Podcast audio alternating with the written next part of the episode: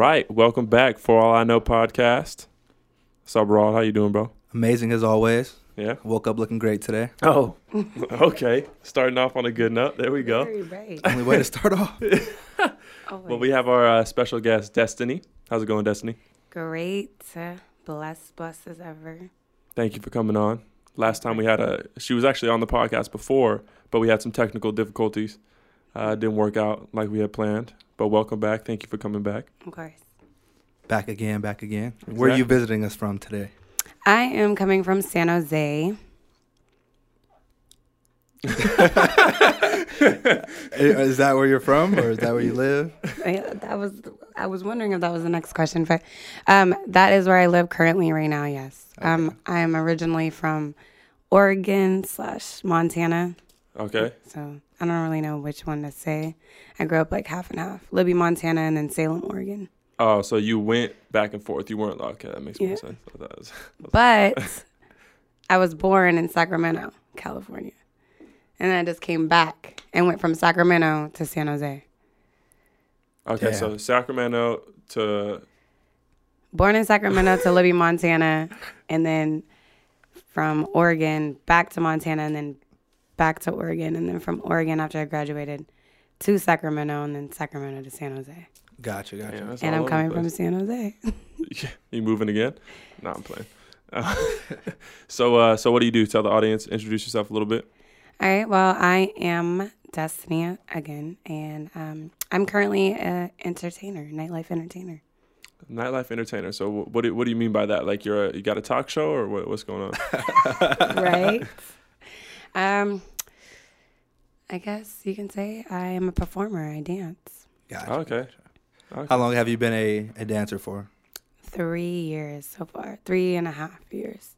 Okay. So, how did you uh, find yourself dancing? Well, um, I originally, like growing up, I always liked to dance, like just some contemporary dance. And I was in dance before. So um, dancing is something that I always like to do, right? Well, there was an incident and then November 28th of 2015, I had got ran over by a car. Oh my God. right? Um, and I just woke up the next day in the ICU, bald, with the left side of my skull missing out of my head. Damn. Shit. So um, I went through like three months where I didn't have the left side of my skull in my head. Oh my God. So three months later, March 30th, 2016, I get the left side of my skull put back into my head. And from there, I just was going through a stage of rehabilitation. And during that rehabilitation stage, because I really had to learn everything all over again, like writing, reading, just rem- just going through a whole scenarios of remembering people, me, who I was, what was going on in my life, what I lost, all kinds of things at once. I needed to make some money, but I wasn't really like in a mental state to. And Well, so I'm, I'm I kind of want to stop real quick. Are you, you? So how was that? Like, do you remember? Yeah, I want to know what happened. How, what led you up to getting hit by a car? First of all, what the Right. fuck were you doing? Were you drunk? Were you drunk walking across the street? Oh street? my gosh. Did the car run over the curb and hit you? Like, I still ask this question to this day. I tried to imagine it, but I actually was um, selling cars at the time, and I had barely just maybe like five months or four months into finally getting out of my training to learn to sell cars.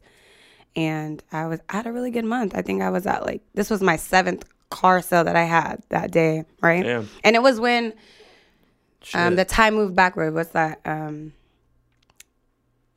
spring ahead, spring. Oh, uh, the time change, yeah. Um, it was when it moved back. daylight savings. Daylight savings. Thank you. Sorry. So it was daylight savings. So you know it got darker sooner. Mm-hmm. Um, but I had sold my first car to some Chinese people, and they are really hard to sell cars to, along with a few other people. But they were really hard to sell a car to. And uh, um, some terminology for car sales people is uh, full pop. I sold them full pop. So does that mean uh, like full price? Yeah, like there's no cutting down the price. No, like they bought the car exactly however we wanted to sell it Oh, because wow. there's door, there's avenues you go through. You know, like the sales managers, they they need to make their money too. You know, Yeah. so Yeah, it's impressive. I had to stay there a little longer than normal. And I guess I was just walking outside with my friend. I was goofing off, or my coworker. I was goofing off on my way to the car. And where we park, um, I have to cross a little street in the auto mall. Mhm. And the only thing I can think of is that I assumed that the car was going to stop at the stop sign, and it didn't. Mm. Ooh. And as I'm crossing the street, it, and that road was it was Stockton Boulevard. It's in Elk Grove, the auto mall. Um, there's a freeway right next to it, so maybe I didn't hear the car or something. I can't tell you. Then I just woke up Damn. in the ICU. So how long of a time gap was it between like getting hit to when you woke up? Did they tell you like, oh, it's been like It was three weeks. So I was in a coma for three weeks, and they said that I wasn't supposed to wake up. They said that like it was a wrap for me. Holy crap? Shit. So do you? I mean, this is a stupid question. I don't even know. I'm about to ask it. But do you remember anything from the coma? Like, you were you having dreams? Like, what was? No, I don't remember anything. I think that, and I think uh, I had a witness. I, I had a witness, and by him telling me like what happened when we were leaving the door to when I got hit and him watching the whole thing, then I I think I'm imagining, mm-hmm. but I don't know if that's what I really saw. Is that I saw the car approaching and I thought it was gonna stop at the stop sign and it didn't stop. Mm. And we always speed through the auto mall for some reason. I don't know why, but mm-hmm. I know I did. Mm, I would never follow the speed limit, and I would always do a California stop. I never really Yeah. stopped. so Damn. that's the only thing I can assume. And yeah, I just woke up, and I had a dream right before I woke up, and my mom's ex husband was right there. He was like, "What are you doing?" When I woke up, I'm like. I'm braiding my hair. Like, who are you? I didn't know anybody that was in the room. I didn't know anybody Oh, who they were. Nothing.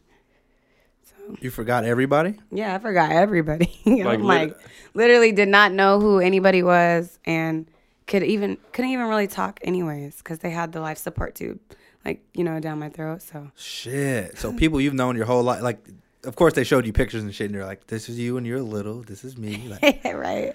Um, I mean, eventually, and the doctor said I would eventually gain memory, and I started to. Mm-hmm. And there was a lot of things like when I went back to Oregon to visit family and see family. There was a lot of people that like really wanted to see me because they heard about the accident, and they were telling me all kinds of things I used to do for them, and I'm like, are you like I couldn't even believe it. But then it would take time, and then I would remember for some reason. Mm. But at the same time, not only did that accident happen, but I was also on a lot of narcotics, so mm. that I feel like that had an effect on it too. So mm-hmm. So, do you feel like? I mean, this is kind of another dumb question. Do you feel like you changed a lot since then, based on what people have told you you used to be like or how you used to act? Do you feel like you kind of flip flopped at all, or do you feel like it's, yes, yeah? that's a good question. Um, I flip flopped all the way because I became a dancer. Okay, fair enough. That's a good point. Yeah, That that's a was good something point. I would have never have done. that's where we were going with this conversation. That's so. How does this story correlate with you becoming a dancer? right? Um, well, like I said, I needed to make some money, Okay. and you know, where can you make fast money and hmm and underway? So And- did you like someone was like, "Hey, you should come dance at my establishment," or was it like a friend told you like, "Hey, you should come dance"? Like, how does that work? No, I just always admired, da- like I admired the dancing mm-hmm. life, like mm-hmm. as I, we can say, stripper. I admired, I admired that, mm-hmm. but I always before my accident was like, that's something I could never do. I would mm-hmm. never do that. Like that's crazy. Why would I? I could never do that. But dancing is a pa- that was a passion for me, mm-hmm. and I don't know. Like that was a way I can make money. I, I can dance. Let's let's make the money. So I taught myself how to do a couple tricks on it and on the pole. I taught myself how to do a couple tricks on the pole and I got straight to it. And I started in Portland. But the oh. funny thing was, is that um, when I was selling cars, my coworker that witnessed my accident, um, there was a cafe that you know we would go to hmm all the time when I was working there. And he was just like, instead of dancing there, like you should just dance out here, come back to Sacramento, hmm come back from Portland, come to Sacramento. And came back and then ever since then, Huh. How was the first night? I'm sure you had to be like hella nervous or something like that. Oh gosh, if I remember. Um, yeah, I think I was really nervous, but then when I started dancing, that like washed it away. Like Mhm. I'm I'm in motion, I'm in action, so Yeah. that didn't matter. But being in there, it was like I have no idea what I'm doing, and some things like giving private lap dances, I was like scared and didn't want to even do. Like, Yeah. I'm gonna be topless. Like Oh, what? Yeah. I'm- I don't want to be topless. I felt weird. So a, a little bit of me was still there, but at the same time, I was still taking some of my medication Mhm. and really had no filter. I was like, let's let's go. So, do you think that the medication really played a huge factor in it all? Like, do you think if you weren't on medication, you wouldn't have started like dancing or felt as comfortable dancing? I guess I should say. I think that um, without the medication, I probably would have never went down that route. Hmm. I would have had more of a filter, if that makes sense. Yeah, that makes a lot of sense. yeah. So I kind of want to ask too: Are there any right off the bat any stigmas you kind of want to break? Because I feel like people have obviously people are opinionated as it is, but when it comes to dancing, professional dancing, are there any stigmas that you hear a lot from people that you're like, that's not fucking true? Like you joking me? You know what I mean? Right. I mean, I struggled with the the dancing life um, because a lot of my family judged me. Like Mm. they're like, "Oh, you're a hoe. Damn. Like you're hoeing. You got a pimp. Like all this stuff." And it's like that's not even what. yeah. That's not. That's not true. And it would hurt me at the same time, but at the same time, I was still doing it. Mhm. So the stigma, like I would want to break, is you don't know what kind of you don't know what trials and tribulations that person is going through and Yeah. what makes them do what they have to do in their situation at all. And that would be something if I was trying to definitely try to break is because you can never judge a book by its cover Yeah. or for whatever they're doing at the moment. Well, I think your story kind of perfectly puts that too, because I mean, that makes a lot of sense to go through a extreme experience like you went, like being in a coma for three weeks, and then waking up and like having to relearn everything. Yeah, no like- left side of the skull. Yeah, Yeah, uh, like, For real, it's gonna be hard to get a job as it is after something like that, just to kind of relearn the skills, like even you had from salesmanship, like that's And you know, I it wasn't like I just went straight into dancing. Mhm. I also I cuz I was a baby. Like I had just turned 17 years old. I was 17 turning 18 or 18 turning 19, my bad. Sorry. after you got hit by the car. Yeah, so I was 19 years old when I got hit by the car, right? Damn. And I had moved from Oregon to California and that was like I just graduated in mm-hmm. 2013 to come to California Damn. to get into school. And I struggled a little bit to get into school. Like I, you know, I had to get myself established. I had needed to get a job. I needed to get my own place. Mm-hmm. You know, I had my sisters let me stay there for a little bit, get my money together. I got a place. And then after getting a place, it was just like I need to get into school, but how can I balance going to school and trying to make money to be able to survive because mm-hmm. you know how expensive it is to live Oh, in yeah. California. Yeah. She's nuts. And during that process, that's something that my mind was set on. Like, I really want to go to school, you know? I never really got around to it. And then I get hit by a car. And then once I get my school back in my head, I'm like, you know what? I need to go back to school. Mm-hmm. And that's what really helped me rehabilitate myself more because mm. even though I tested, I, I, I had to take the assessment test, but I tested low. But my brain injury, it didn't really put me in a good predicament. Mm-hmm. So I tested low and I really had to start all over again. I was learning arithmetics all over again. But I struggled with that. Mm-hmm. I didn't really know my times. I had to learn my times table all over again. Damn. So math, I really struggled with math, and it was just frustrating going through that process. And then at the same time, even though I danced at night, I also got a day job. I was working at Joe's Crab Shack and serving. I went through a lot of weird phases. Like I was nervous when I would communicate with people. I felt Oh. like, um, what would you say? Uh, socially, Like, like, an- anxious almost. Or? yeah, like Socially awkward, like awkwardly. yeah. Yeah. I was very socially awkward. So, but I felt that inside, and maybe nobody. I don't know. Maybe they seen it, maybe they didn't. But that it was a mental thing, and that was what sucked for me. Is because in my eyes, I feel like I look like nothing happened to me, Mm-hmm. but a mental disability, nobody can see that, Uh, and that was a very big struggle for me because no one would ever know that I had, you know, got ran over by a car and I had a, uh, what is it called? Um, like Like a fake skull, damn near. Well, it's no, like I mean it was. I got my. No, it it was called. Um, what did you say? It was? Lobotomy is that? no, what, it's like a neuro. No, a neurotrans. I don't, I don't know, even man. know. You got brain surgery, damn near. Yeah. basically, what it is. um, yeah, my skull was frozen and got put back in my head. And so there's something that holds it together in the places that they had to put it back. But so no one would know that unless I told them. Yeah. And but I still was struggling with like if you know if you look it up, damaging the left side of your frontal lobe. There's a lot of things that come with the left side of your frontal lobe. Oh yeah. It's kind of like an important piece. so that's one thing I struggled with. So it wasn't like I just went into dancing. I did try to rehabilitate myself, but then at the same time was I working and dancing at night. I just realized like I'm better off dancing. hmm Well, 'cause I imagine you have more confidence dancing too, because like you're not having to communicate.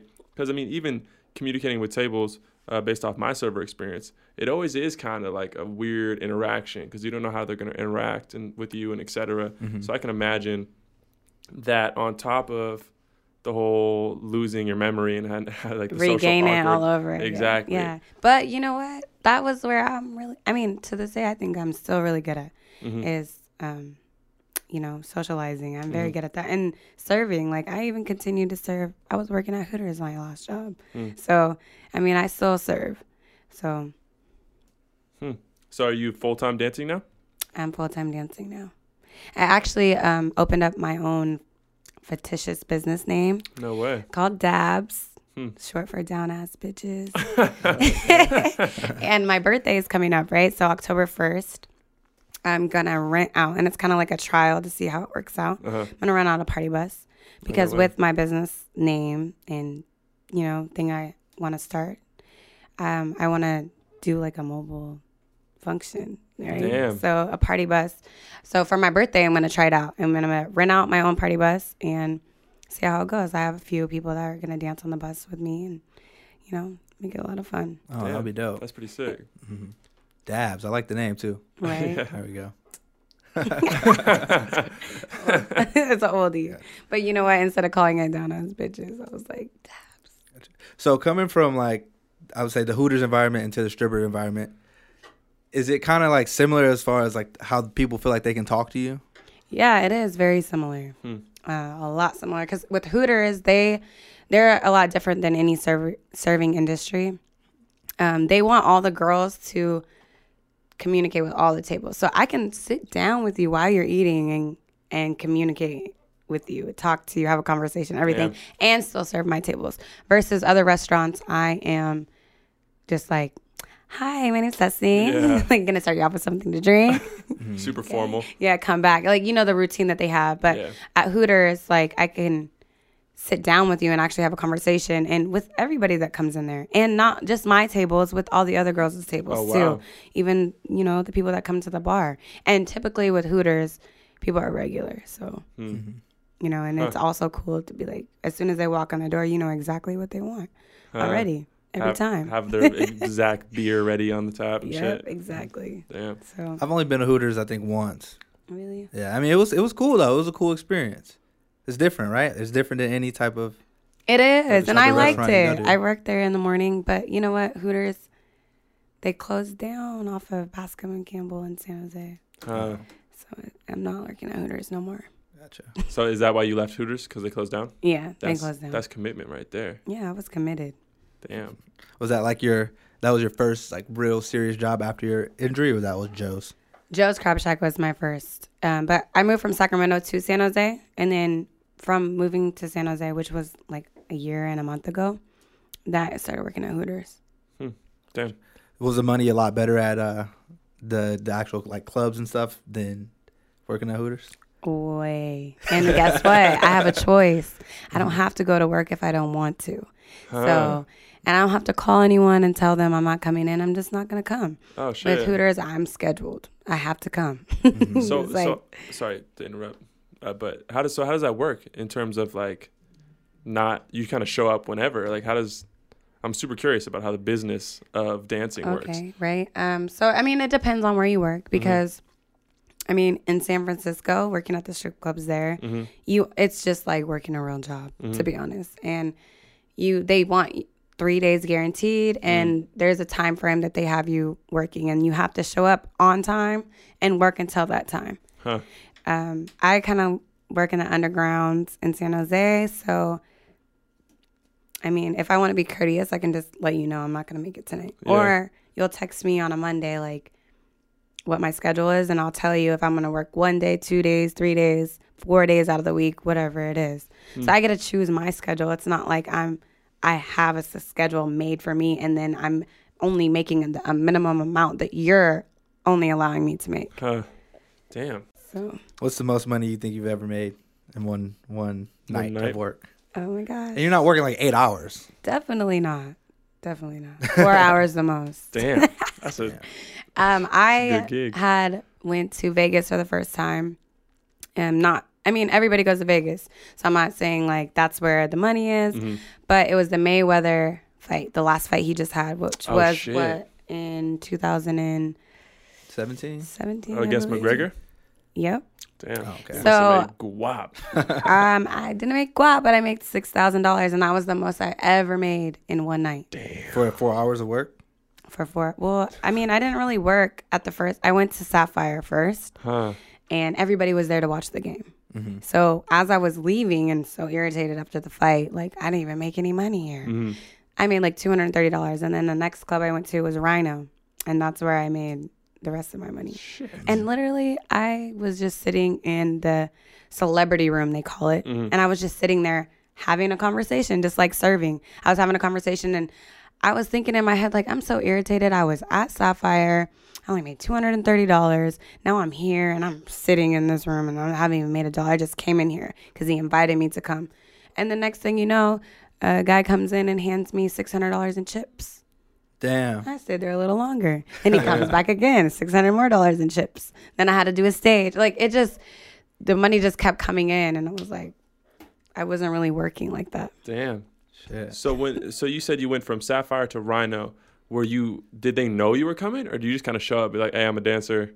What's Um, up? well, I when you work in Vegas, you have to go to I don't remember what it's called, but you have to go and get a license to work. You got to Oh, get wow. your liquor license. They got to check your background, make sure like you have no hoe charges and all kinds of stuff Mm-hmm, because there's crazy stuff that happens there. So, um, you know, I had to get fingerprinted and everything and get Damn. a license to actually be able to dance there. wow. And then you go to the clubs and you don't even dance to, you don't even audition like that. You just go in and change your clothes, come in the heels.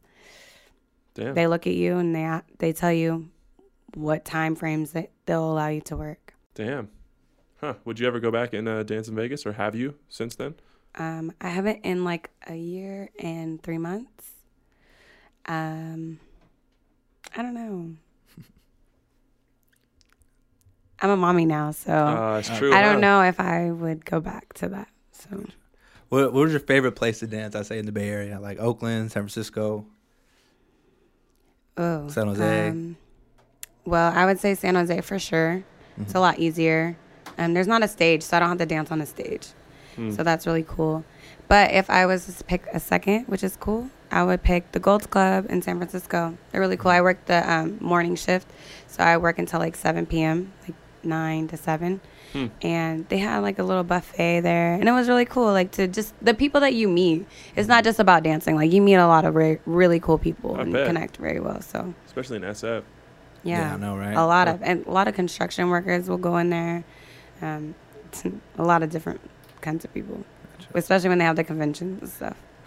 So what? What's the? Uh, I mean, I, I guess it kind of goes into the client confidentiality, but like, what's the most interesting person that you've met? Like a super successful businessman or like a famous rapper? I don't know. um, I met two people. Like I've I met a bank owner and I've met somebody who owns a, a airlines in New Orleans. Whoa. But I met them in Vegas and then I met them in San Francisco. hmm and th- that was really interesting to meet people like that because they come in there and they're not flaunting money like Yeah. a lot of people that have a little bit of money nothing compared to them and these are business owners like Mhm. not only does he have a, one of the guys had a new orleans airline but also he has his own real estate business Oh wow. and he was like, "Why are you in here?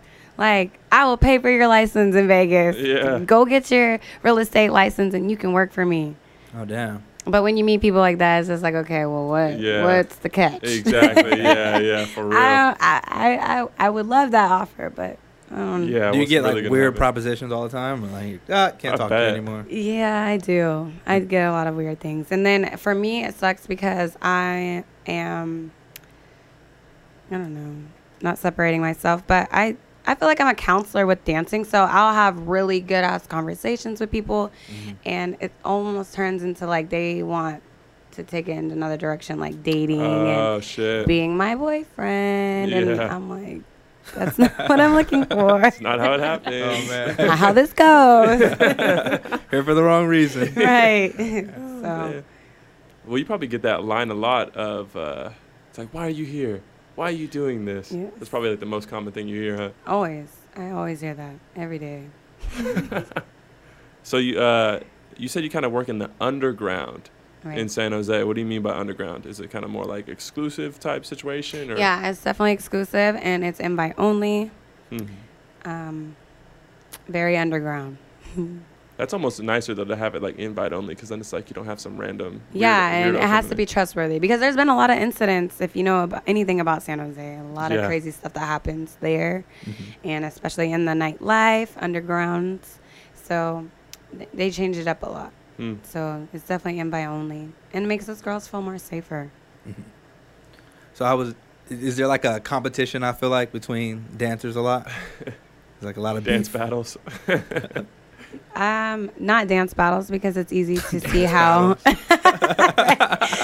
it's easy to see that a girl like I like that dance move she did, so you can do it yourself the next Ah, time you dance on someone. But I do know that there's a lot of jealousy over money. Huh. Mm. Uh, me myself, I never count another girl's money. I'm always in there for myself, focused on my own money. But I do know for my sake, um, I have a lot of troubles in that area where no matter where I went, where Atlanta, Hawaii, Vegas, San Jose, San Francisco, where girls are a lot of jealous over the money that you're making. Hmm. So I wouldn't say competition, but maybe jealousy over money because I can. I mean, there's times where I'm like, dang, I can't even, can't even make much tonight, and I'm seeing this girl, and I feel like I'm better than her, and she's making more than me. Mhm. So I feel like that goes for anybody, you know. Yeah. happens a lot. Huh. So is when it comes to that, is there like a typical I don't want to say typical dancer, but is there like uh going from these different places like in Atla- Atlanta to Sacramento and dancing in these different areas? Is there kind of a quintessential stripper you always run into, like one who's hella just like over the top or a total bitch, or she's always like stripper fights and shit? You know what I mean? Oh my god. Trying to produce a TV show. huh?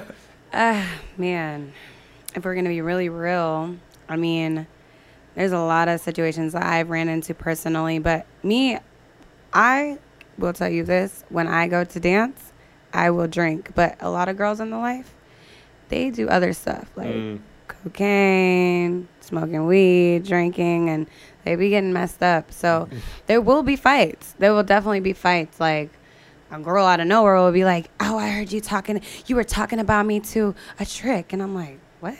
Like you're tripping? like you must be high because I wasn't even thinking about you." Yeah, like you're not even a dancer. Who are you? And fights will happen like that. You know, like Damn. if I could tell you stories, I have stories all day about a lot of things that happen. Mhm. Uh, what, what's your favorite? What's your favorite story? I want to hear one of these stories. Oh my gosh.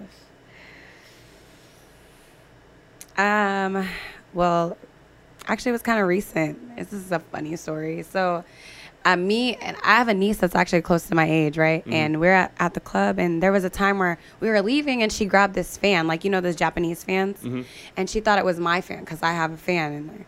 And I was like, no, that's not mine. And she put it back. But then the next day we come, it was still in the same place that she put it back in. So, Huh.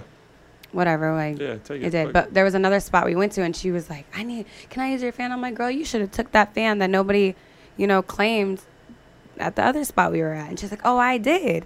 and so she went and grabbed the fan, right? so she had this fan this whole time. And recently, like last week, she had the fan, and we had just got done like doing a double dance for Mhm. somebody, and this girl comes and bumps into her, like pushes her.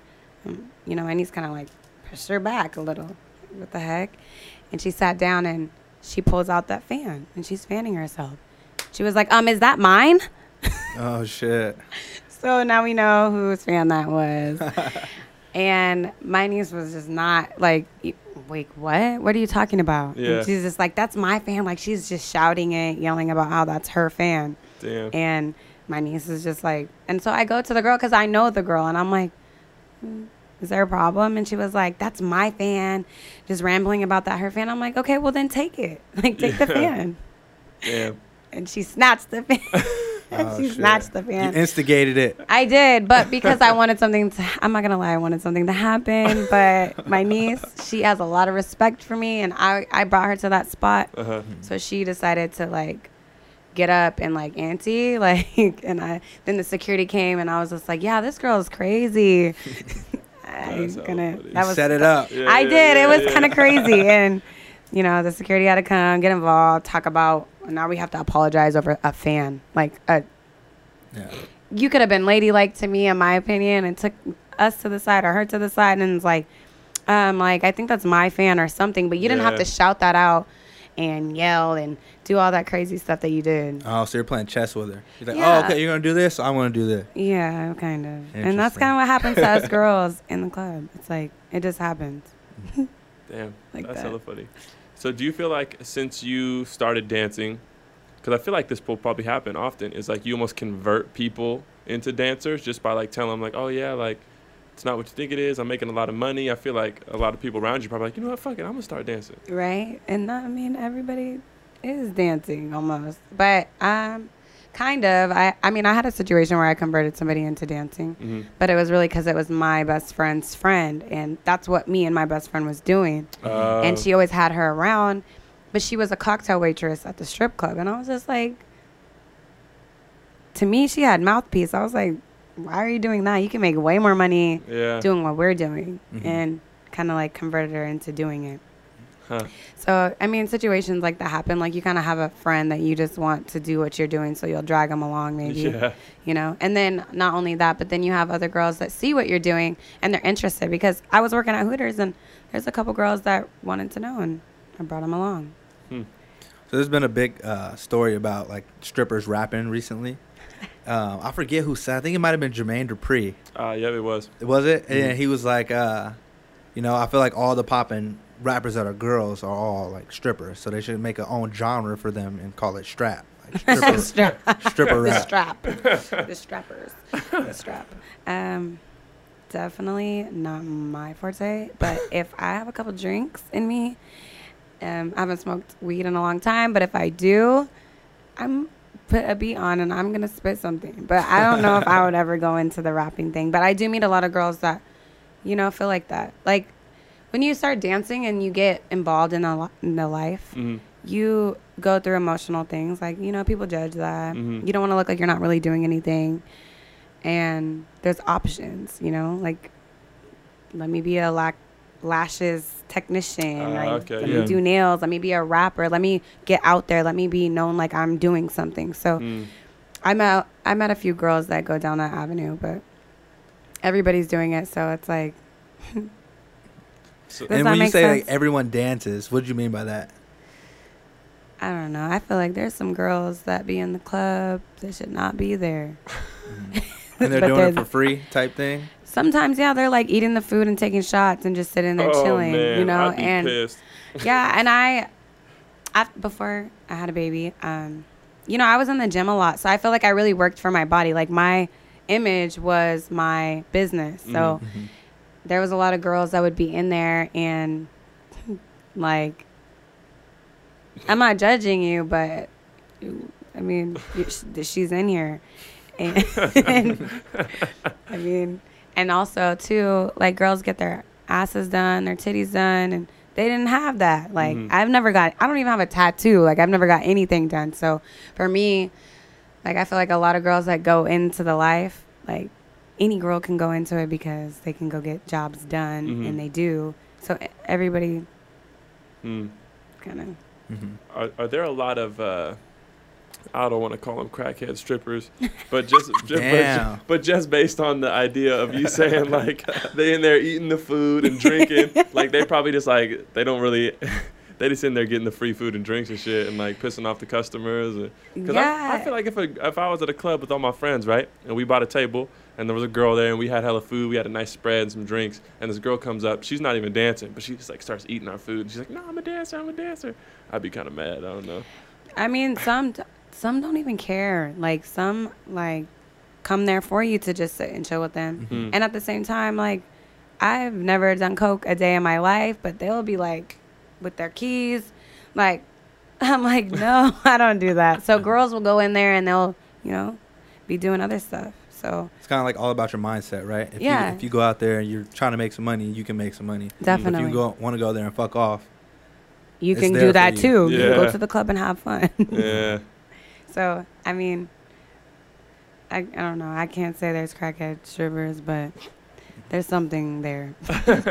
So, do you feel like a certain type of customer uh, you would prefer versus? Because I've heard some things, like I guess like someone was telling me one time that rappers really don't spend too much money when in the club, like at a strip club and shit like that. They don't really be throwing money. Is there a preferable saying customer? Instagram ain't real.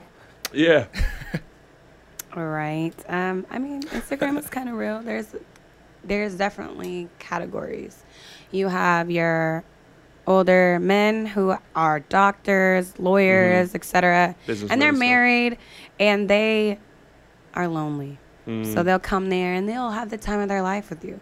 Mhm. Then you have, you know, people in there that are just trying to get some. They'll spend some, but they want to get some. And then you have your drug dealers, if I'm gonna be really real, and they are very generous with the ones. But sometimes, most of the time, they also are pimps, Uh, so they're trying to recruit you. businessmen. Yeah. So then it's just like that, you know Mm. and my preference would definitely be the older men Mhm. and the business the older businessmen that just want company and like are very respectful to you Mhm. like i you know i do have black in my ethnicity i have no disrespect toward them but i do avoid those in the club that Mhm. are of the mix because to me in my eyes you're wasting my time like you just want to um, in our terminology knock them Yeah, you want gotcha. them to choose and i don't have time for that i came here to work Mm. so i'll avoid that and so my preference would be the businessman or you know the ones in there even if they're not businessmen You want the nerds and the squares. i want the nerds and the squares bears gotcha. So, is there an interaction that you can call off top that? No, I want to know this. Do you have regulars? Like, do people Oh, like come every question. every I week and do. shit like that? They don't come every week because you know some of them are offended. That's all I want to text them for is like, "Hey, come see me at the club." Mm. But I do definitely have regulars. If and sometimes I wait for them to hit me up because it's Mm. recycled. There's so many different people that come in, so it doesn't matter. But you know, if I feel like I want to invite them in, I'll text them or hit them up, and they'll come, or they'll hit me up and be like, "Hey, I got some friends from out of town. We're looking for a good time. Where are you at tonight?" Oh, okay, that's pretty So- dope. Referrals are big, huh? Yeah. Definitely, um, it's a business. Gotcha. Seriously, Period. though, yeah. Well, that's cool that you're kind of pivoting into more of a business too by like getting your. So you got an LLC and everything, like Yes, Damn, definitely. Um, I'm actually waiting in on an EIN number, so damn. waiting to get approved from the IRS. So it's legit money. It's not fake money. Like, yeah, good for you. That's why dope. not make it legit? Yeah. Mm. Shit. Well, so what I was gonna ask is, do you have like a um, story about someone coming in who was pushing the boundaries too much? Because obviously people are in there drinking, having a good time, doing shit. Do you have a story about someone pushing the line too far, and then like, Yes. security had to come in and kick his ass or some shit? Definitely have that. Um, just for like one minor thing, I had someone when I'm dancing on them. I, maybe he was drunk, but he just kept smacking my ass, like smacking my wow. ass really hard, and oh shit. I was just like, like you, geez, you gotta stop. And he was just like, well, get off me. I'm like, okay. I mean, you already paid for your dance, but fine. And I let the security know just to keep an eye on him Uh, because he's really aggressive. Mhm. And then he felt really dumb later about what he just did. I don't know if he was showing off mhm. or however, because the security did come say something to him, Yeah. and it was just really just smacking my ass really hard. Like that was really crazy. Like Yeah. like and treating me like I was just some. I don't know. Like an object or something. yeah, like I'm nothing. Like, yeah, I'm gonna smack your ass really hard. And I was like, can you please stop doing that? And then he was just like, "Okay, get off me. Like, I wasn't about anything. I'm like, okay. Damn. It's like I'm at work. There's guidelines. Yeah, Expect for you to real. follow them. yeah. If you don't follow them, then you know you should go somewhere else. Exactly. I mean, there's rules everywhere you go. Yeah. Mm. And that's the only bad thing that comes with it because you will have people that will do that. You have a lot of times it happens, honestly. Even if like they only paid for a regular dance and they're pulling off your top and like you have oh, to, shit. you know, and it's like it sucks because you're not disrespecting them, but they are kind of disrespecting you, hmm and then they'll have an attitude about it. But it's like, this is what this is what you paid for. Yeah, like this is what you get. Like Have Yeah. you ever? uh My bad. No, Have you you good, ever uh, had someone pay you like Cash App or or uh, Venmo, Venmo. or something like that? yes. I have. funny. You know what? And that was kind of for a little bit, a little bit of our girls' way to kind of tuck some money because Ooh. we can tell them to Cash App us or Venmo us, or, Hmm. you know, Zelle us, pay PayPal if you have that. If we want to go to all the calibers, but Hella work. What's your email? You make sure you got all the apps. everything You got just in case they up. say they don't have Venmo. Oh, they bitch, don't you got PayPal, motherfucker. I know you I got think something. that too. What's your Amazon? You pull out one of the little swipers or the little The. Apple Okay, swipe. Yeah. Oh fuck, the little square shit on your phone. Yes.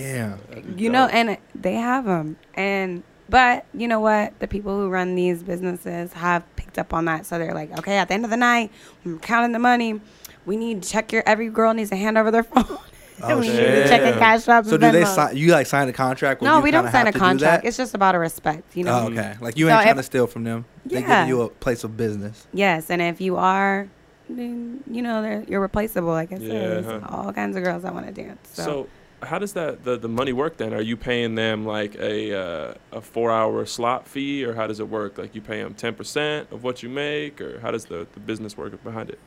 I mean, some places will take 20%, and then some places just want a flat rate right up front. Hmm. So, It's like a barbershop, right? Barbers pay for their chair, Yeah, pay for the slot. pretty much. yeah, you always got to pay to play. Hmm. Makes sense. And like every any cate- business. Yeah. Shit, my bad, cutting you off. No, sorry. But um, yeah, man, that's crazy. That's dope. Never thought about the business side of dancing before. That's interesting. I wonder if they make more money off like their drinks and shit, or like you know charging you guys, They probably make a lot off drinks, man. right? I mean, you would think. Yeah, I mean, they they definitely charge a lot for bottles. Like, you can charge 200 plus for just a bottle, like a Hennessy bottle. How much do you pay for a Hennessy bottle at the stores? The most. Thirty bucks, Yeah. thirty-five. Exactly. Real though. Oh, and they charging you like two hundred. And they're yeah, they're charging you two hundred dollars plus. Like Just to depends look on cool. what. You think that's what it is? Like the, the stage, like shock factor. I Like, mean, it's a club. They're supplying a service. You know, Yeah. the nightlife. Like, where can you get that? I Mm. mean, you can probably um, get a hotel and invite some girls to it, or go invite them to your house, or rent an Airbnb. Or get on a party bus called Dabs. Uh, Oh. yes. Promotion. right? So, I mean, I feel like it's 50 50 almost. It depends on the night. Because, say, like, you only have a few, say you have two tables, but you have 15 girls. Mm. And those 15 girls pay a flat rate to come in, $100 each. Uh, okay. You made more money off the girls than you did the tables. Mm. Or if it's the 20% and you have a few tables, maybe there's that one girl that knows, or two or three that really are making the money and they're honest enough to submit $1,500 to you. Mm. You're taxing 20%. Yeah. Damn, that's hella true. Well, weren't you saying there was a thing between bartenders and, or was that you? That was our intern. Yeah, That was Hassan. that's uh. What were you The saying G. about that? No, just like I don't know if it's out here, but like a competition between like bartenders and uh, dancers. Like In terms of making money? yeah, basically. Do you feel like there's a competition between the uh, the bartenders and because are you allowed to sell drinks as a, a dancer too? Can you kind of dabble in both, or you have to get the person to come and take the order and shit? Um, in California, they don't do that, but they're like Hawaii, you can. Like I can. It's called a ladies' drink. I can get you to buy me a forty dollars shot. My favorite is tequila. So if I want some tequila and you're there, and you want to buy me a shot, it's forty dollars. I get twenty. They get twenty. Damn, that's dope. But That's- out here, it's upsell. different. Yeah, exactly. So out here, it's different. Um, just bring the people in. Just Mm. bring the people that are gonna buy the bottles, and it doesn't really cross with any of that. So out, I feel like in California so far that I experienced, there's no competition with that. That would be a, a super cool club to go to. I feel like where if they had that kind of upsell factor, where it's like if you knew hella about tequila, and I was like, I don't know what I should get, but you were a dancer at the same time, like, oh yeah, you should really get this bottle, this, this, this, and then you get a cut. That'd be so super weird, different but experience. that happens. Um, dang, in Hawaii again. Like if I, but they sell champagne. They don't sell the bottle. Oh yeah. So if I sell a champagne bottle, depending on which one, and it ranges from like three fifty, I believe, until like up like fifteen hundred dollar champagne bottles, and I sell that, I get half of that, Damn. no matter what it is I sell. But That's they're dope. not bottles out here. They're bottles. Mhm. It, it would be nice to get a percentage because I'm bringing the people here. I'm attracting their attention Yeah. to your club. Without me, what Well, is it? For real, and I feel like you have the opportunity to direct that sale a lot more too. Because if they're like all about you, whatever you say, they're gonna go with. They're like, oh, well, my favorite bottle is this. They're like, oh, okay, yeah, let's get that one. and then that's a sell right there. You know what I mean? Exactly. Or you can just be like, uh, I don't drink that. I only drink this. Yeah. And it's more than Yeah, yeah, whatever it is you're drinking. hundred No. percent. I see. Might have to open up a club out here. So how long have you been professionally dancing? At three year, three, uh, three years exactly. Yeah, Mm. Damn, that's a lot of moving around for that short time span. it is. But um, I mean, when you start, you just, I mean, you can't stay stagnant for too long. It's like standing in place on one time. You gotta. I mean, in that lifestyle, I feel like um, moving around is important. Staying in place and it, you won't make as much as you're trying to make while you're doing it. Mm-hmm. and that's what a lot of girls I know definitely can relate to. You know, like staying in one place, you kind of get the same people kind of recycle, and it's rare. Like pe- new people come in, but it, not all the time. So, you know, you have to move around and then come back. People will miss you, and they want you to come back. Oh, Mm. that makes sense. Do you do you ever see yourself going back to like a a nine to five after having a job like this, as far as like working for yourself and being your own your own boss? Like, can you see yourself going back? Um, I, I've tried. I don't know. That's something that I still play with on and off. Mm-hmm. because I mean, back like to go back from where we started, I was going to school, and then I started dancing because I felt like it was really hard for me to start all over again and frustrating. I got into dancing. I was making money. I'm making like doctor, lawyer money. Damn. Why would I want to go and work? And I experienced that recently working at Hooters, working that nine to five job. And it was frustrating to be only set at a minimum, you know? Mm-hmm. And I play with that all the time. Like, there's a lot of things I know I can do. I'm, I'm only 23 years old. There's a lot, like, my future is so far ahead of me. There's so many options, so many things that I can get into. But I haven't really made a decision on that one yet. Mm. I definitely probably would go back, but I don't know if I would stay. I probably would go back and forth. Mm. So you kind of briefly brought it up, but you have a, a baby, right? Yes, I do. How has that affected your career as a dancer? Has it made? I mean, uh, of course, you make your own schedule, so I mean, it's kind of plays together almost. Yeah, it definitely does. And I'm not there for too long, and it's at night. Mhm. So usually he's sleeping when I go, but I also breastfeed. So you know, it kind of like it's a struggle with being there because it's a mental state. I'm exhausted all day, Mhm. and I deserve a drink. yeah, I deserve some relief, but I can't really do that because I have to breastfeed. So um, it's it's definitely a battle. And then at the same time, what I was used to on the go, on the go, on the go, Mhm. doesn't matter. I can stay. I can do from 9 p.m. till 7 in the morning if I wanted to, having fun at the same time. Mhm. I can't do that. I have to set a time limit. Mm. So it, it just gives a time limit for the money, but it definitely makes me go harder. Gotcha. That's really about it. Uh, the question I have is, I'm sure a lot of guys will ask you this. Um, how does your man feel about dating a, a stripper or a professional dancer? You know what I mean? Because it's like, I, me personally, like I ain't saying I'm insecure, but I'd be kind of insecure. Like, damn, my girl's kind of dance with somebody else. She And he know, and, you know, what I'm saying? And that too, that type of syndrome. You know what I mean? And she, I mean, he knows what's happening. You know what I'm saying? So it's like, how does he feel well, if you have a significant other? I'm lucky enough to um, have somebody who understands Mhm. Mm-hmm. the life. But I, we do have our battles where, you know, maybe he feels like he's not man enough because he's not providing as much as I'll bring home in one night. Mm-hmm. And then he's bored for some reason. The little four hours the most that he's with the baby, he's like, I'm bored, you know, Mhm. and I'm out at night having fun, as Okay. you can say. But he's fine with it. Like, he's, I mean, if he wanted me to stop, I definitely would stop any day. Mhm. I'm, I'm not worried. I'm not like signed to the life, like I need to be in it. But he definitely understands. And there's times where I have moments where I have to come home and vent about situations like girls hating on me and how I didn't make enough. And he's kind of like counseling me through it and making me have a better mindset and supporting it. Mhm. So luckily, I have somebody who definitely supports it. Do you know any stories where like people, you know, have other situations where they're like not the same way as your guy would be? Yeah, I definitely do. Um, by experience, Mm, okay.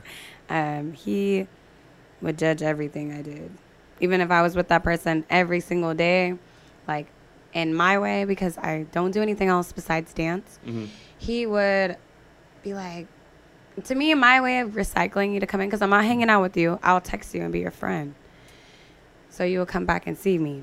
He did not like any of that. Like, Mhm. yeah, he let me go dance, but we would argue every single day, and every single thing I did was a judgment. And then he was able to like, kind of like throw shade on me, like I'm a slut, I'm I'm a dancer, like things like that, and arguments would start getting thrown at me, and it, you know, would hurt. Mhm. So early on in the dating game, before you are with who you who you're with now, um, was it something that you would bring up, like on the first date, like, oh, by the way, I'm a dancer, or would they have already known you and try to like pick you up from the club, or right? Um, I don't, I don't think I've ever experienced um, telling like dating somebody and telling them I'm a dancer. I Mhm. experiencing knowing somebody who regularly goes to the club and Mhm. hanging out with them and getting to know okay, them, Yeah. and then eventually like us just being really cool and hitting it off. Huh. Okay, that makes sense. So never telling them. Yeah. Love in the club. Let her in the club. Do you have a most of your friends are like in the same business as you, or do you have friends that do other things as well? Um, honestly, I have like, to me, really two close friends. Um, I have a close friend that was in it, but she's no longer. Mhm. And then I have a, a friend from like back in Oregon. Like we grew up from elementary school together, and to this day we're friends. Just different lifestyles. Mhm. Mhm. So she's a country girl, no longer that no more. I'm out here in the city, so. But, no. So what what you t- briefly talked about your uh, ethnicity. Yes. You said you're a, a little bit African American. What else are you? You look Native American. Well, I am black, white, Filipino, but then my white is German, Polish, and Cherokee. Oh Damn. wow. Super mixed. Yeah, super mixed. My mom, she's German, Polish, Cherokee, and then my dad, he's black and Filipino. Huh. So so talk about that a little bit because I imagine that was difficult. When was the first time you kind of told your parents like, hey, like by the way, I'm a dancer, or did they find out through relatives, or how did that go down? Well, my dad is deceased, so I Oh, really sorry to was with my mom most of my life. Um, but my mom was always cool. Mhm. Like she's like my friend. Sometimes I feel like I'm her mom. so my mom was always like she's always cool. To this day, if like we're not like close as the parenting thing goes, like she's not my mom mom. She's Mhm. more like my best friend. I will not call a friend and vent about any of my problems. I will definitely call my mom, and she never judges me. She just always asks. I'll be like, Mom, you know I want you to be really real with me. Mhm. Tell me the truth. yeah. Should I do this? So um, with her, like she never judged me about anything I did, and any we we've had like some arguments, and she never thrown it in my face. Hmm. She was never that. Wow, So- that's awesome. and What's- then my grandparents, on top of that, um, my my grandpa, he is very into the church. Hmm. And when I first started dancing, I struggled with mentally being okay with it because I did have family on my dad's side that judged me. And knowing who I was or trying to remember who I was and being who I'm becoming, this new me that I know now. Hmm. And I remember taking a trip back to Oregon and on Father's Day I was like, "You know what? I'm going to take my grandpa out on Father's Day." And I did and I had a conversation with him and I was like, "Man, I'm I'm doing this I'm doing something different with my life now, but I feel like it's caused me to drink more and a part of me is telling me to like you know stop doing that and a part of me wants to stay and he had to give me like a scenario he didn't judge me like i you know i kind of told him i was dancing in a different way and he told me um, there's blessings that come when you kind of like leave things that don't do you really any good Mm-hmm. behind. But to this day, I'm still a dancer. But he never judged me. He just kind of gave me advice on um, things that happened in his life that he knew was bad that he was doing, and then he just left it alone. And then Mm. how much more came to him after leaving. Mm. Huh. It's interesting. I'm sure you were super like uh, spiritual after the whole being in a Car coma for three accident. Yeah, weeks for real. type thing. I always was spiritual. Okay. I always was spiritual um, beforehand, um, but then afterhand, which was crazy, I started understanding the word better after my accident. Before, I felt like I'm just gonna go to church just to go to church. Mm-hmm. I'm singing and worship, and then I'm listening to the word, but I would eventually get bored. Mhm. And after my accident, I ended up, I don't know, finding a church actually. It's called My Redemption, I go to, speaking of. And I love that pastor. Like every time I go in there, no matter what I'm going through, he's for some reason is speaking directly to me. I feel like, Mm. and but I never lost it. Mhm. Never lost that. That's good. So after the accident, have you seen like video of you from before the accident and been like, whoa, like damn, I was acting hella different than I'm acting now, or like felt like you were looking at a completely different person? Has it happened or? Yeah, definitely. I have. I looked at who I was. Um, I was way different. Way, way different. I don't know. Um, How so? But like you mean like just even the way you're speaking, or like how deep did it go? The difference. I feel like I was really way nicer. I was really nice. Um, I wore like flannels and I was really country, like boots. I was not wearing no skirt with the crop top and, you know, different color extensions in and eyelashes and a lot of makeup. I was more natural. I didn't get my nails done. Um, I painted my nails, but I didn't get them done. Um, my whole wardrobe, my whole attitude, everything did a complete 360. Hmm.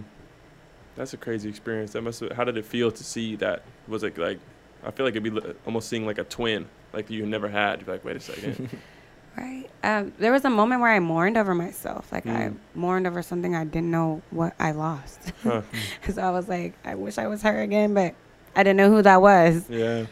So it was um, a challenge at first, but now that I'm older, I'm like, wow, I feel like I upgraded.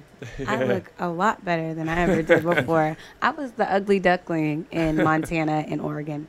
You know, all the I had the curly I had the curly hair. Mhm. I was the curly hair light skinned girl with the with the green eyes, but everybody else loved the white girls, the Mhm. Mexican girls the white girl hair. Mhm. So, um, coming to California, where everybody thought I was so pretty, and then upgrading to how I am now, I would say, I'm I finally grew to be satisfied with it. That's dope. What are uh, say some of the cooler places professionally dancing has like brought you? Like, what are some cool shit that has happened? Some cool stuff that's happened. Like, what do you mean by that? Like, you know, from being a dancer, you've been invited to so many places, or you know, Dancing you- for Mayweather, or going to Vegas. right. Um, oh my gosh. To me, this was cool because I never heard of this such thing. I was invited to do a private party in LA at Justin Bieber's old mansion Whoa. Oh, shit. for gamers. People really get paid. For like the e gamer dudes and shit. I don't know what gamers they were, but I know just video games in general. Like Oh, they shit. play That's video big. games and get paid so much money. oh fuck. And I was yeah, that was the coolest experience I ever had in my life. Like Damn. I'm really it was different. yeah, I have a, I'm doing a private party for gamers Mhm. and they're in this mansion and they got a chef in here. Like I'm really getting treated I don't I don't even know how to explain it. It was a very interesting experience, but very cool at the Were same they time. like playing video games and shit, and you were just like walking around hanging out, or what? No, but downstairs, like when where we had, we were storing our bags and stuff. They had the whole like r- they had rows of where they just sit there like computer chairs with their their whole system set up where they play the video games, where they're making their money. Damn. I'm just like, I never heard of. That was my first time, and that I believe that was like last year. That was my first time ever experiencing and, and finding out that people play video games for money, millions of dollars, by the way. Yeah. it- it's serious. Well, there was a kid who just won like five million for Fortnite or something like that. Mhm. It's like sixteen year old kid with five million dollars playing video games. never even thought that was possible. Like it was never a thought in my mind. Uh, my girl works for uh, Twitch, which is like the most popular streaming service for video gamers. Right. So I, yeah, I know it's very, it's very in right now. It's a big thing. It's huge. It's Yeah. been in. We're Yeah. late. Yeah, seriously. you know that that gamer just got paid a hundred million Really? For what? to go to my, For you know, Ninja. Yeah, Ninja. yeah. Oh, to go to Mixer. To go to Mixer, hundred Mhm. million dollars. Yeah, that's, That's nuts. crazy. That's nuts, bro. That's Drake money. yeah, for real. For playing video games, man. Shit. And he's not singing, performing on stages. He's sitting, At twiddling his home, thumbs. in his room, drinking his Red Bulls and Mountain Dew, flaming hot Doritos and shit. Ridiculous, man. Have you ever tried to be? You, you play video games? I used to when I was younger. Okay. My brother loves video games, so like I used to play with him, but I get bored really fast. But he would sometimes for entertainment. I would just at night just sit on the couch and just watch him while he's on his mic, and he's he's Hella really into it. connecting with friends. Oh, like yeah. he's making friends and playing Grand Theft Auto, and they're really on a mission. He's showing me like, oh, watch, I'm gonna I'm gonna go and show him like my own little setup, and it's underground, and he's bring they're they're really connecting and talking smack to each other. Like I they've bet. been the bestest friends of of life. Well, so funny story actually. My girlfriend's brother um, recently met a kid that he's been playing video games with for four years. I guess he lived in Montana or somewhere in the Wow. somewhere not in California, and he flew out to California and they met up for the first time because they've been playing video games together for like four years, but never met. And then they finally met. I think That's I thought that was hella crazy. weird. I'm like, what? Yeah, when I was seeing that, it was crazy. And then like when they sign on, it's like they're connected. They know when they're signing on, but they don't even have each other's phone number. they're not texting each other like, "Hey, I'm about to hop on live. Yeah. You gonna come too?" That's like hella they hop on and then instantly, and he's like, "No, I don't. I don't want to mess with anybody else on here. He's my like. They just they're connected, Squad. right? That's how it is these days, though. You know, Seriously. video games, online, all that stuff. People don't even like meet. Have you ever like dated online before? No, never. Okay. Like Tinder and shit. Mm-hmm. Yeah, But- no, I've never even. I don't even have a membership. Mm-hmm. A Tinder membership. That's how a lot of me people meet these days. Like, Oh, I feel like sure. more often than not, right? You meet someone online than than in person, which I think is weird. I don't think I've ever dated Yes. anyone online. It's strange. I've I've heard a lot of stories from my friends. Like they'll meet up with Tinder people and uh, they won't look like anything like they do in their profile Or they get pictures. catfished. yeah. oh man. Uh, I've never met anyone, but I've definitely experienced like in another way, like for Instagram's sake. hmm Like if there's a like when I went uh, for the private party for the gamers, I went out there and I I follow like shout out to Capri in LA. I follow her on Instagram and like I always related to her because I feel like I'm low key thick, you know, and she's thick and I'm like, dang, she looked great in the club. I need to look like that. Mhm. So um, I followed her, and when I was in LA after the the you know a little private party, I left, and me and my friend were like, let's go to the strip club and throw some ones, like. And we go there, and that's who I was looking for in the club was Capri because of her Instagram, and she's Mhm. known, and this is the club she works at, and she was there. She she actually looked like what she looks like on Instagram though. Oh wow. So I you thought it was gonna be the other way around. You got to meet her and everything. Yeah, I did, but I was trying to pay for a lap dance, and she didn't. Damn. Uh oh. My money wasn't enough. Never meet your heroes. Do you? How often do you uh, dance for girls or women? Um, very often, almost every other night or every Hmm. night that I work. Um, Mhm. They're usually the funnest ones to dance on because they don't really care. Yeah. so you're just having fun while you dance on them. And you know they're not going to be too pushy and all that. Yeah, Sure. and then at the same time, if I need to make some money, I was like, ask him if he'll buy you a dance, and she'll do it right away, and take Oh. all his money. That's smart. This is the cleverest one. Damn. you got to have game working there. You got to know. Oh yeah, you do have to have finesse. Damn, that's hella funny. So on a on a kind of more I don't want to say a darker note, but has anyone ever approached you to be like, hey, like you should take it to the next level? Because I'm sure there's some girls in there who are kind of I don't say double dipping, but they're I don't know. Stripper hoes. Saying Yeah, they're, stripper saying they're triple dipping. Triple dip, yeah, triple Not double dipping. They're Double triple. dipping. Um, I've had two categories. I've had one girl assume that's what I do, Hmm. and I was like, no, and they don't believe me. And then I've had someone be trying to connive me into the doing both, and his catch was like, or his way of saying it was, well, you can give lap dances on random people all night, but what's the diff? Like, you don't think that's gross? Then Oh, there's a huge difference. That's crazy though. and that's how I felt like. I mean, you're right. I mean, it's, I am giving lap dances on random people, but I'm not getting penetrated Yeah. By different people on a consistent basis. it's a pretty big difference. It's a big difference. Yeah. Emotionally, I'm not established mentally either. Yeah. That's crazy. What's the most money you think, or you would say you've been offered to do something like that? And like four thousand dollars. Shit. Damn. It's like from one dude just like, hey. Yeah, but more of like showing the money, like telling me. uh, But that's way different, you know. How often do you would you say it happens? Like prop like, not in you in general, but like as to far as average dancer. yeah. I mean, every night I'm always offered some money for that. but Damn. Not that amount. That was the highest amount, but I'm always offered. Mhm. Sometimes they want you to go to the bathroom with them, and it's just Damn. like, Oh. you're It's like, what the hell? No respect. Damn. But guess what? There's girls that are doing that, so Oh, that's shit. why it's even comfortable for anyone to ask. Wow. Period. Do you ever like condemn girls like that and like knock their or you don't want to knock their style because they're making money? Like you don't want to you know hate on someone, but at the same time you're like you're making it bad for the business because now everyone kind of expects that. Um, no, actually, I to be honest, I don't think I ever um, have felt any type of way towards that because there's a lot of different people that come in. Hmm. You know, just like anybody who comes to a tourist spot or different restaurant. There's just so many different people that come in. Mm-hmm. So there's some people that are like that, and there's some people that aren't. There's some people that are disrespectful, some people that aren't respectful. So I don't knock anyone's hustle. Like however you get your money is how you get your money, and I, I don't know. Like I Mhm. have no like you know I don't know. I don't. I've never walked a mile in your shoes. hmm Huh. Are there? Uh, would you ever like dance overseas in like a foreign country, or have you heard stories about like, oh, it's different out there? Because you said like Hawaii is kind of different with like the kind of the upselling factor. I'm curious if like in Europe and stuff, it's like way different.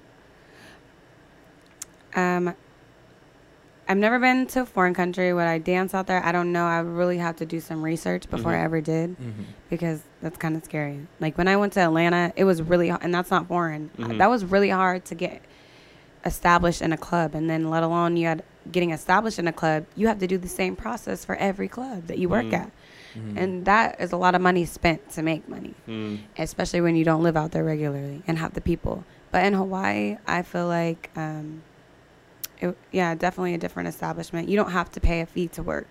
They actually respect you for coming to their club and making money. They actually give you a fee if you do a certain amount of stages. Oh wow. So if you do four or more stages, you're getting ten dollars per stage that Mm. the house is giving you. You're not giving them any money, but they do expect you to, you know, give a tip out to the DJ, Yeah. give a tip out to the bouncers, however many that are working there. Mhm. So I feel Huh. like I'm going there. Like I feel respected because we both are a business here. I'm Yeah. bringing business, but you are the business. hmm I'm the business too, though too. So it's like, you know, pretty Huh. fair. So like, uh, people like Alexa Sky and stuff like that. You know who that is, right? Obviously. No, Is that a porn star? no, she's uh, a stripper that like Drake raps about and stuff. She's super Oh. famous in like Texas. That's the one he had a kid with, isn't it? Nah, that's some other chick. But she, I think she might be a stripper too. I think she's a stripper too. Yeah. Anyway. But Alexa Sky, she's from Texas. Um, and she's oh, she has a kid with Fetty Wap and shit like that. Uh. She's Okay. kind of famous. Um, but she'll like go guest attend at these different places. You think it's the same for her, where she kind of has to get these licenses and stuff, or she just shows up and makes money, and they don't charge her to, to be there, right? Because she's going to bring people in. Well, um, in those legit businesses, I, she definitely has to get licensed. I feel like There- no one has privilege like that. Mhm. Um, I mean, just like the celebrities are gonna have to pay to get in. So, Um, I would say she.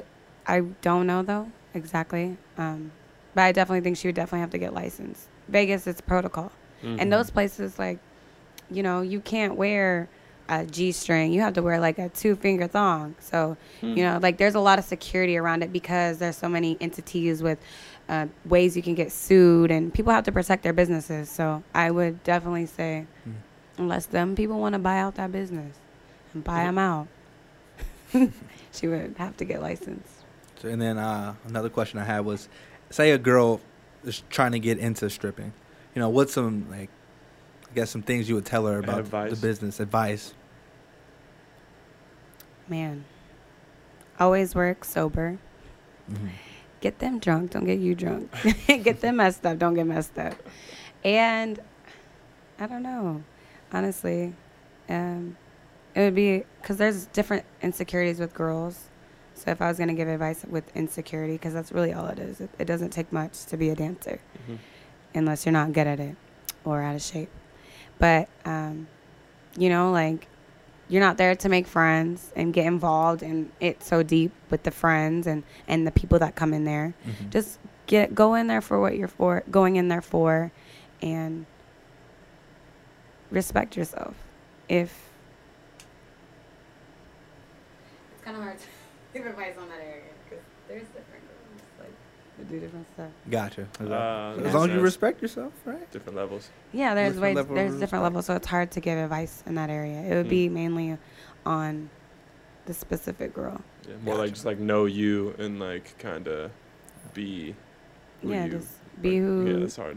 I think you said it right at the beginning, though. You know, know why you're here. Yeah, that's No? true. Facts. Yeah, know exactly Yeah. why you're here, and don't forget it because it's easy to get caught up. There's a lot of girls that get started Mhm. in it and end up doing things that they never done before. Mm. So it's like, you know, if you come in here to respect yourself, or if you come in here to sell all of yourself, Just know why you're there. know why you're there. So we've been trying to ask a lot of our guests um, this question: Have you ever had any like paranormal experiences with like ghosts or anything that's kind of like otherworldly? I guess. oh my gosh, a lot of stuff. I've had a lot of paranormal things happen to me. Uh, I've had like I I don't know why, but I grew up with like nightmares, like crazy nightmares. Mm. But I also have sleep paralysis, where Oh, wow. I will literally have like I don't know if it's really like the out of body experience or te- like fully what it is because when I look it up and do research about it, it's like demonic attacks and they feel so, they're so scary and I feel like weighed down. I Oh, uh, sleep paralysis. yeah. Yeah. Okay. Yeah. So I'm like having like a real life experience, but my I'm awake, but my body's asleep. Mhm. So I can't I can't even really get out of the dream, Mm. but I can get out of it. I eventually do. But the things that are happening in the dream are like very like scary. like like I feel like it's evil. Like it doesn't feel right when I wake up. Like my heart is pounding and I'm scared to fall back asleep because I don't want to go through it again. And there's been Damn. times where I've woke myself up from the sleep paralysis and then fall back asleep and it happened again. Damn. And Yeah, That's happened to me before. Sleep paralysis. It's scary, it Yeah, is. man. but I usually don't have nightmares before. I just like wake up and I'm like, I can't like move my body, and it just it's fucking scary. It's it's weird. Yeah. No thanks. And Anything else? Yeah. I've had um, an experience where like I just woke up because something just breathed really hard on my like on my neck, like just a, a breath of air. And it, when I woke up, it scared me. I it was so long ago. I don't remember if like I uh, was having a, a like a scary dream or what it was. But then after that, and it's in the same room in my grandma's house. I woke up to something like weighing like weighing me down on my chest and it was like just dark and they were like, I'm gonna take your soul. And I was like, No, the fuck you're not in my head and I started singing Jesus Loves Me song. Oh wow. It was weird experience. But I also was younger. I was like in the middle school. But Uh-huh. I've always had periodic like little maybe it's just nightmares or I don't know how to explain the experiences, but Mm. Damn. That's heavy. definitely some scary stuff. Have you had those since your accident and stuff like that, or was it just from your childhood? Um, yeah, I, the sleep paralysis. I've definitely had. Like, I I have that kind of frequent. Mm-hmm. Yeah. Hmm. Yeah. I actually remember you saying that you had that. I think it was from the Scotty podcast. Yeah. You were asking him, you're like, so what's going on, bro? With sleep paralysis, yeah. I guess they say it's a it's a part of your sleep process when you yeah. your brain's REM sleep. woken up, but your body hasn't yet. Yeah. So it's like a. Pro- I guess it's a part of the process where, uh, because if your body didn't paralyze itself, it would act out the dreams. Oh, yeah. So your body has to put itself to sleep, otherwise you'd be kicking and moving all crazy and knocking people out. And so it's like an evolutionary thing. But then if you are having some weird kind of interaction in your brain, you wake up during that process. So your body's still asleep, but your mind's like completely awake. So you're like you're trapped in it until your body can catch up, and then you wake up out of it. Yeah, but like, where did I get that information from? Because the experience I've had was never a good one. Like that, it's so scary. Oh well, that's the thing, because yeah, that's that actually happened to me in the past too. It's like you wake up and like you're like, I need to move right now, but you can't, and then like it immediately associates something's wrong, and then it like materializes this whole negative emotion in that moment. I used to think that too. Like I would like think like, oh shit, there's a monster over there in the corner. It's gonna come get me or some shit. Yeah, but like I'm having a real life dream, and for a moment, like I, I eventually got better at it, but I don't even realize that this is just a dream. I feel like it's a real life thing, and it's scaring. It's scaring the hell out of me. damn. And then I have to like try to wake myself out of the dream, and then I wake up and I'm like, oh my gosh, like what was like what was happening? Damn. That's nuts. Well, shit. You want to ask the question? you could ask it this time. Okay. Well, that's usually we your can switch question. it. We can switch it up. Um. So, if would you give any advice? I mean, we kind of already asked it technically. yeah. But just in general, to any person coming up in life, maybe going through hardships or going through struggle, what advice would you give going through the experiences you've gone through to help someone else out? Oh, that's a very good question. Um, my advice would be to reflect. Always reflect. And th- like, for me, it's really hard because I have a mental disability. Like, you know, I have something that's damaged. So there's a lot of things that play a big part that really makes it hard for me. And that is for some reason I'm really extra sensitive. Like I will something little will happen and that will take over my whole entire day. But what I've been trying to do for myself is really like never act in the moment. Always like think about it. And sometimes even when I'm in the heat of the moment like I'm raging or feel rage or whatever I'm going through, I have to just like let that mind set at the moment pass or whatever I'm going through, like give it a little time and think about it and then react on it because I, and, and that's the best I, advice I can get because it, it's so much better because sometimes there's been times where for example I've been really mad in the moment and there's all kinds of think crazy things that I'll think when I'm mad or whatever I'm going through like some something stupid happened like somebody just cut me off on the freeway and Mm. like I'm really mad like I need to hunt them down on the freeway and cut them back off instead just sitting there in the moment and like letting those feelings go away and then thinking about like okay that's it's not even worth it or like what it doesn't matter anymore I don't know if that makes sense That makes but sense. Kind Makes of like perfect sense. yeah. Yeah. let it meditate on it a little bit, let time pass, and then make a reaction. yeah you have to with in every situation and anything that you go through Because my favorite show is First 48. Mhm. And motherfuckers don't think. It's like they do the dumbest shit and they get caught and they just, it's like all you have to do is think for like 10 more seconds. literally And you wouldn't have hurt this person. And you wouldn't be going to jail forever. Mm-hmm. Like all you had to do was just think. Just Ten think. about seconds. it. Yeah. But it doesn't happen like that, right? That quick decision and it goes your whole life. Facts. exactly literally Well, shit. Thank you, Destiny. Thanks for coming on. of We appreciate you. Where, where can everyone find you if they're looking for you? Uh, f- as far as social media, do you want to plug that or you want to keep it separate? Yeah, um, it is Instagram, of course, uh, Dame Paid. So D A M three Paid. Gotcha. Uh, so you probably don't want to shout out where you work, huh? You don't want people coming up and. She works in San Jose. It's I work low-key. in San Jose, so If you're- DM me, If you find her, book me. I'll definitely reach back out to you. Oh, well, thank you for coming on. Yeah, of course. for all I know. Hey.